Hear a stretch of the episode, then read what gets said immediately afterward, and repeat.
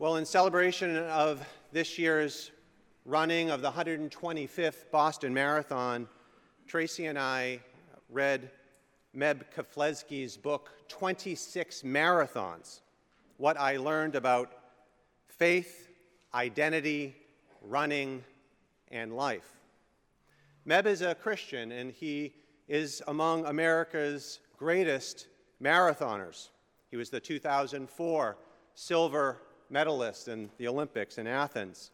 And between 2004 and 2006, he won, uh, or he placed second and two third place finishes in both the New York marathons and the Boston Marathon. But by 2007 and 2008, he began to be plagued by career threatening injuries. Uh, he especially had a stress pelvic fracture, uh, which threatened his career. And Meb writes in this book how often it is the struggles and the challenges in which we ask ourselves, Who am I? These questions around identity. And Meb's book captures this dynamic of this relationship between running marathons and the gospel of God, in which both reveal who you really are. And in fact, the Bible uh, says a lot about racing. In fact, there's at least 10 different references, both in the Old and New Testaments, that reference racing and running. And I think what makes marathons so interesting and compelling to, uh, to many of us around the world is that they are parables of the spiritual life and of life and living. And as we look here in Romans chapter 1, and we're focusing specifically on verse 6 and verse 7 of Romans 1, where we are continuing this uh, sermon series on the gospel of God, one important result of the gospel is that the gospel secures a true identity. In the gospel, and in the gospel alone, you know who you really are. So let's focus on verses 6 and 7. And we're going to consider together briefly four truths of how the gospel results in true identity. So if you're a note taker, here's point one it's that the gospel results in an identity that is received, not made. The gospel results in an identity that is received, not made. Look at verse 6. Paul writes, including you who are called to belong to Jesus Christ. This call comes from God the Father. It's activated not by us, but by the will of God. Before we were even created, according to his own sovereign purposes. In fact, Paul makes this very clear in 1 Timothy chapter 1 verse 9 where he says, "You who saved us, he who saved us and called us to a holy calling, not because of our works, but because of his own purpose and grace which he gave us in Christ Jesus before the ages began." This gospel call results in verse 6 to you belonging to Jesus Christ. Having responded to the call of the gospel, you are not your own. You are possessed by God. You are possessed and owned by Jesus Christ. And part of the point here is that your identity is given by Christ, and it is from Him that you receive an understanding of who you really are. It's drawn from Him. And this completely is in tension with one of the great cultural myths of our time, in which we choose our own identity. In fact, it's probably well illustrated. Many things we could point, point forward, but Frank Sinatra's song, My Way, which NPR calls America's anthem of self determination. You could go through the anthem, of course, and the last verse, he says, What is a man? That's identity. What is a man? What has he got? If not himself, then he has not. Not to say the things that he truly feels, and not the words of someone who kneels. The record shows I took all the blows, I did it my way. It's an inspiring American story. It's so empowering, but it's not true. In fact, the late Peter Berger, who was one of the great sociolog- uh, sociologists, uh, professor at Boston University, in 1966, he wrote one of the leading, probably the, one of the leading sociological books of the 20th century with Thomas Luckmann entitled The Social Construction of Reality. It's a, it's a book, if you haven't read, it's worth going back to and reading. And there, Berger and Luckmann argue that the way identity is formed for each individual is that external forces outside of us socialize us into our individual identities. And it's these objective outside forces which lead to a process of eternal internalization. Individual identity is formed through the social processes around us, which powerfully shape our conscious and even deeper, our subconscious minds. So we in the formation of our identities, according to their theory, we absorb the external realities and they become part of our subjective self, our sense of the self. And they go so deep, this process of the socialization of the structures around us, is in that we don't even recognize that what's happening, so that we believe we are creating our own identity. And they argue that self determination is only one small factor in the creation of individual identity. It's an interesting theory. And I think the Bible would affirm this general idea, but yet the Bible goes even deeper than what they argue. They, the Bible argues that not only is this the case around our society, but in fact, we are in a broken relationship with God. And because of this broken relationship called sin, it fractures the very inner self. Our souls are splintered. So that when we ask the question, Who am I? we can't answer it. It becomes nearly impossible. And not only this, but others. Others tell you things of who you are. And because they're sinners too, their voices become deceptive and misleading. And so, internally within us and externally uh, uh, about us, we are being told who we are, but because of sin, none of it is quite true. The prophet Jeremiah says, The heart is deceitful above all things and desperately sick. Who can understand it? That is the diagnosis of the scriptures, in which when we try to understand who am I, the answer is we cannot know not in ourselves. We're captured in a labyrinth in which we cannot escape to have some true sense of the true self. What are we to do? Well, my friends, that's the point of the gospel. The good news of the gospel of God is that there is an escape. There is a sense in which we can come to know the true self, and it's through the gospel of Jesus Christ. It's the key to coming to understand the question of who am I, rather being lost in this unsolvable maze, rather than being deceived by false narratives within and without. God gives an identity. And what is it? That you belong to Jesus Christ. You are His. It's not something that you have created for yourself, it is something that has been given to you and it's not given by society. It's given by God Himself, the maker of heaven and earth. Reminds me of story of Meb Keflezighi, in which he was dealing with a significant trial. I think it was in 2011. He had been a highly successful Nike athlete for 12 years. Nike had been his sponsor and enabling, Nike among others, enabling him to uh, to practice and train year round. And that year, Nike withdrew their contract from Meb. At the same time, after that happened, uh, the Boston Marathon, uh, they who pay elite runners to come and to run with, within the race, they, uh, they made Meb a lowball offer. And Meb had a choice of whether to run in the marathon that upcoming year. What were they saying? Well, Nike was saying, Meb, it's over. You're done. It's time to retire. You can't just do it anymore.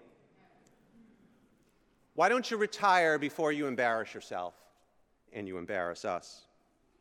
But Meb and his wife, they prayed. They prayed to God to give them direction of what he was to do. And even though this would cause great financial straits, he decided and he realized as he prayed, he said, I've not tapped out my God given talent. I'm not sure how, but I believe I'm still to run. And I believe there's a Boston Marathon victory in me. So Meb didn't run that year, and he wouldn't take the low ball offer. And I would suggest to you he didn't take it because he knew who he was. He knew who God had made him. And he wasn't going to listen to the voices around him and accept that because God had spoken and God had said who he is and he knew who he really belonged to. And that is what gave him great direction. And so, my friends, the gospel, the gospel results in an identity that is received. It's not made, it's received from God. And it's to Him that we need to go. But not only this, a second point is the gospel results in an identity that creates integrity within you. Look at verse 7. It's the second call of the passage. We're called to belong to Jesus Christ, but verse 7 says we're called to be saints or to, to be as saints or just simply called saints. In other words, sainthood is not something that we get at the end of our life if we're lived according to the will of God and God puts the wreath of a halo on our heads. No, that's not what sainthood is. Sainthood is the declaration of God of who you are, that you've been set apart to Him, and that He calls you and empowers you through your, His Spirit to live according to the will of God so that you become a person of total integrity, in which his Spirit and His will penetrates every aspect of who you are. That's what it means to be holy. To be holy, to know who you really are, is to be a person with complete integrity. But in fact, we are all born with a deep fragmenting of the soul. The sin, sin fragments us, it splinters us, it we leads to a, a misalignment of who we are, and we've become full of self contradictions. And Meb actually talks about this in, in this book, The 26 Marathons, in which he talks about running mechanics and the, the essential nature of being in perfect balance within yourself. And whether in training or in an actual marathon, the mechanics can get thrown off. And if they do, if you lose the integrity of yourself as you run, you, you'll slow down. He also shares in the 2007 Olympic trials as he was running the race, unknown to him, he had this pelvic stress fracture. So that when the race was coming towards an end in the last few miles and the, the lead pack was, was bursting forward, Meb, who had the strength to run with them, he didn't have the accelerating power because there was a fracture within him, disabling him from able to keep up, and he wasn't able to. He also talks about in the 2011 New York Marathon, in which he had a, a lack of integrity in his equipment. He had one of those breathe right strips that go over your nose. And before the race, he had put it in a shoe as a way to transport it and meant to put it on. But then he forgot. And as he began the race, about two miles in, he began to feel what was in his shoe. And he knew immediately what it was. And he had a battle in his mind of whether he should stop or whether he should keep on going. If he stopped, he'd fall behind. And he decided not to stop and to run with the piece of plastic under his foot, which led to a significant blister, and it disabled him from being able to be victorious in that race. See, many things in a marathon can go wrong in which you lack integrity. And it's the same thing as we attempt to follow call of Jesus Christ in which we lack integrity within ourselves. Are you a follower of Christ, but do you lack integrity within yourself? Well, there are many ways that we can lack these. One is that we have we believe the gospel, but the gospel is more like an appendage that's on the side of us. Whereas the gospel, the true gospel is called to penetrate every part of you body, mind, soul, spirit, everything that you are, everything that you're about. You're called not as an appendage to have the gospel, but to have it full, fully penetrating your life and your actions and your motivations. Is the gospel an appendage, or is it something that has fully captured? Captured you? We can also be fragmented in following this public private dichotomy that we're all call, uh, expected to live by in which you might be very faithful in believing the gospel in your private life, but when it comes to your public life, somehow you're a little bit different person. Now, that doesn't mean that we're not to be wise when we're in public. As Christians, of course we are. But no matter where you are, no matter who you're with, you are to be, the gospel is, calls us to be the very same person without fragmentation. Are you that kind of person? Or there's another kind of fragmentation that we're all tempted by, and it's to be a hypocrite. Hypocrisy. You might say exactly the right thing, and people hear what you say, and it's pinpoint right. But then somehow your actions are in tension with your words.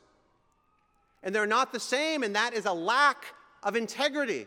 It's a lack of holiness. No, if we're called in Jesus Christ. We're called to be holy.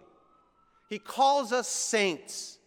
And in this calling, we are to bring everything within ourselves under the lordship and under his saving power. And it is possible, indeed, by his Holy Spirit. Point three is this is that the gospel results in an identity that's based on God's love.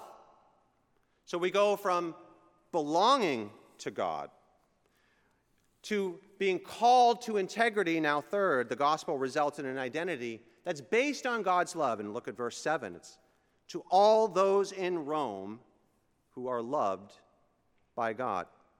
Now, of course, verses 1 through 7 is a, a typical ancient form of a, a, greeting and a salutation of the letter that Paul is, for, uh, is, is giving to the Romans. He begins by addressing who he is and now he's finally coming after going through the depths of what the gospel are. He comes and greets them, who the recipients of his letter are. It's the Christians living in Rome.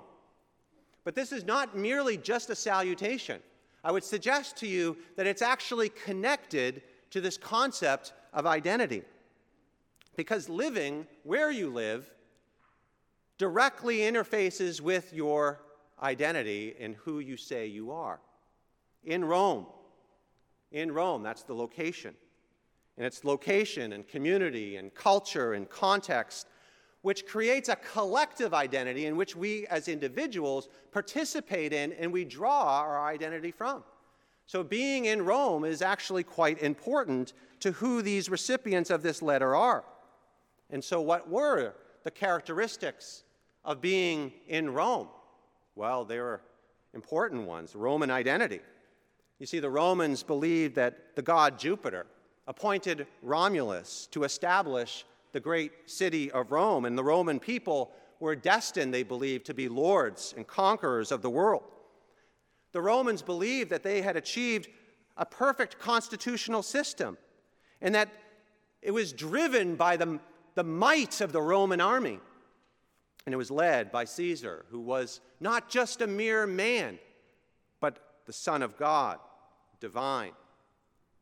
And one of the great characteristics of the Roman way of thinking was that they had Roman religion. It was this Roman, what they would call piety, in which they had, because of their religion, they believed they had the power in their own identity to conquer many peoples, many cities, and many lands. In fact, they had this ceremony of evocatio, in which, when the Romans were going against another people, they would call upon that city's gods and invite that God to be on their side.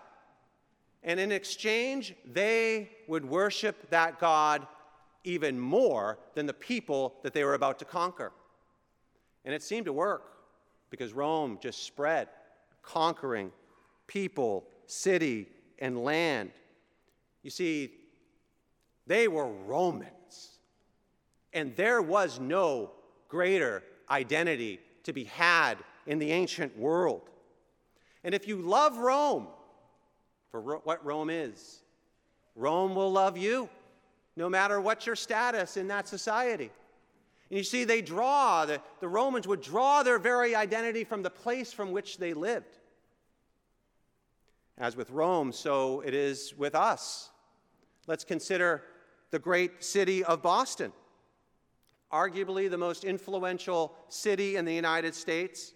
You consider our American history, our sports teams, our prestigious marathon, considered the most prestigious in the world. We're a major financial hub. We have the greatest concentration of universities in the world. We are the very center of biotechnology and of medicine and of healthcare. We are Bostonians. and though we laugh, you know it's true that we draw our identity from the various, not just geography, but from the various institutions that have prestige. And by being associated with those institutions, you have prestige. By loving those institutions, you are loved in return and you know who you are.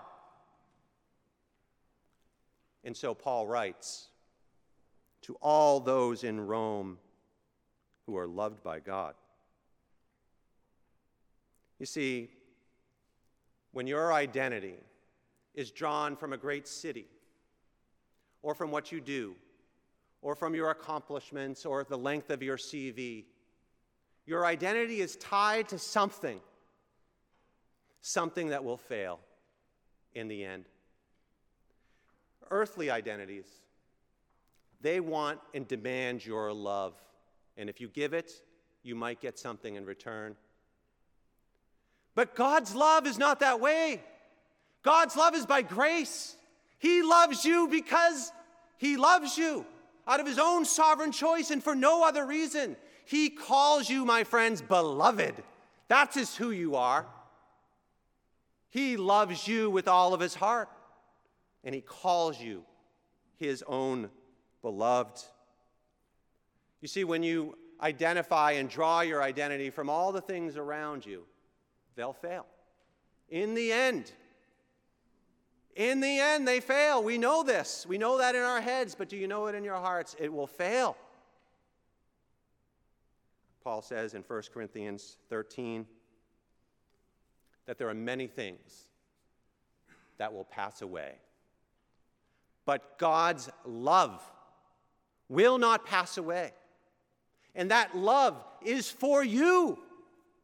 And when it is for you, the invitation is not to consider Rome or Boston or any other earthly identity, but to draw your identity from the one thing that can never end the love of God for you.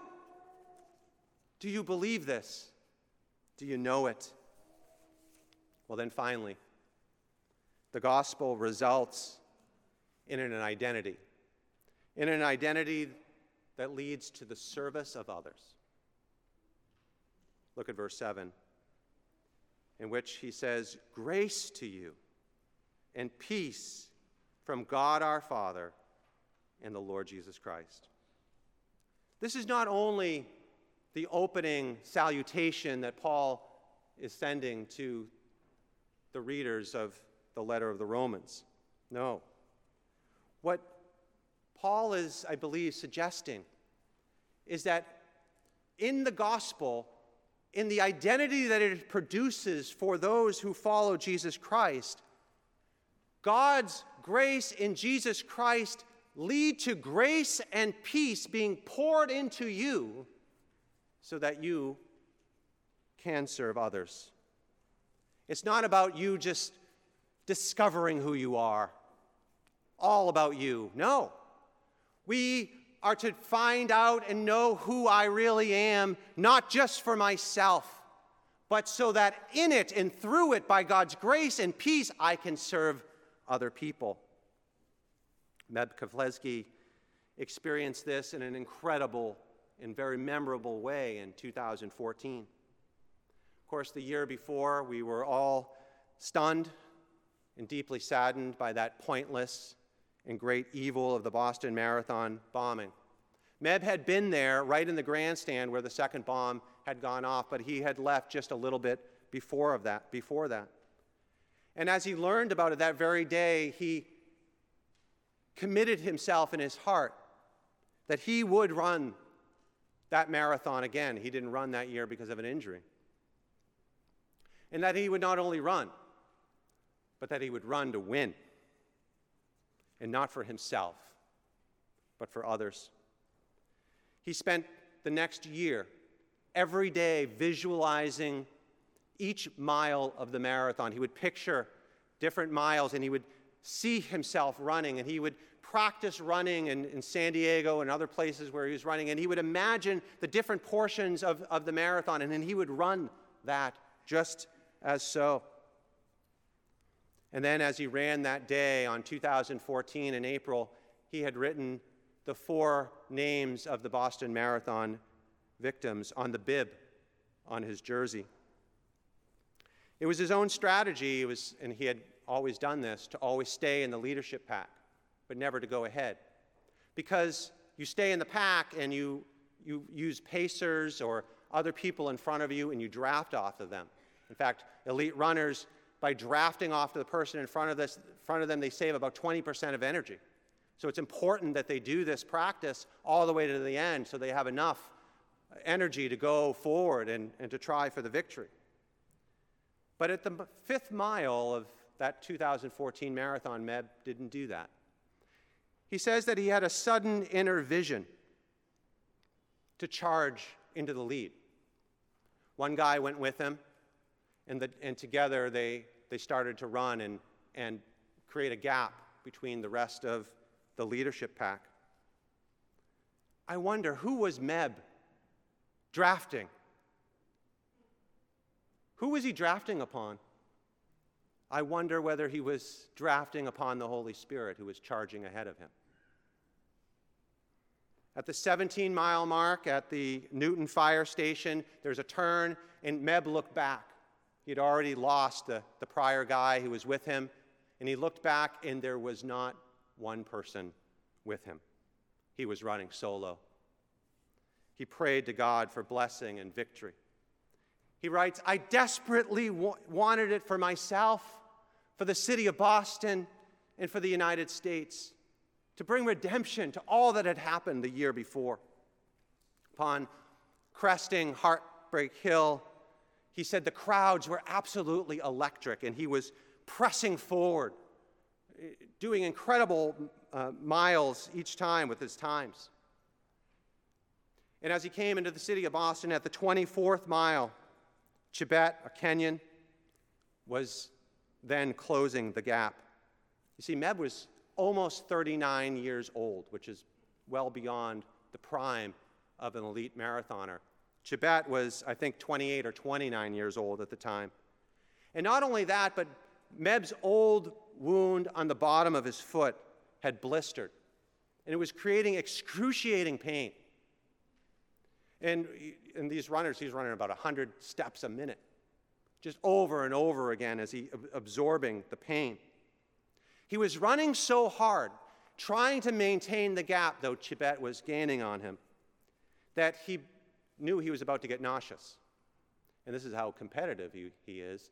He knew if he turned to the side that Chebet would see it because he was up to that point about six seconds behind him. And that if he did, had, if he vomited, it would only encourage Chebet to charge even harder. So he did what I guess elite marathoners who are incredibly competitive do. He put his head up and he swallowed. And he prayed God, give me the strength of the victims, give me the strength of the crowd, and please help me to get to the finish line. May your will be done. And he writes in 26 marathons Then came the right on Hereford Street and the left on the Boylston. And I took a look back as I ran past the 26 mile mark, just 0.2 miles to go. And I saw Chebet, but he was no longer closing. I pumped my right fist, I pumped my left fist. I nervously peeked back, but Chebet still wasn't closing. I pumped both fists and I crossed myself.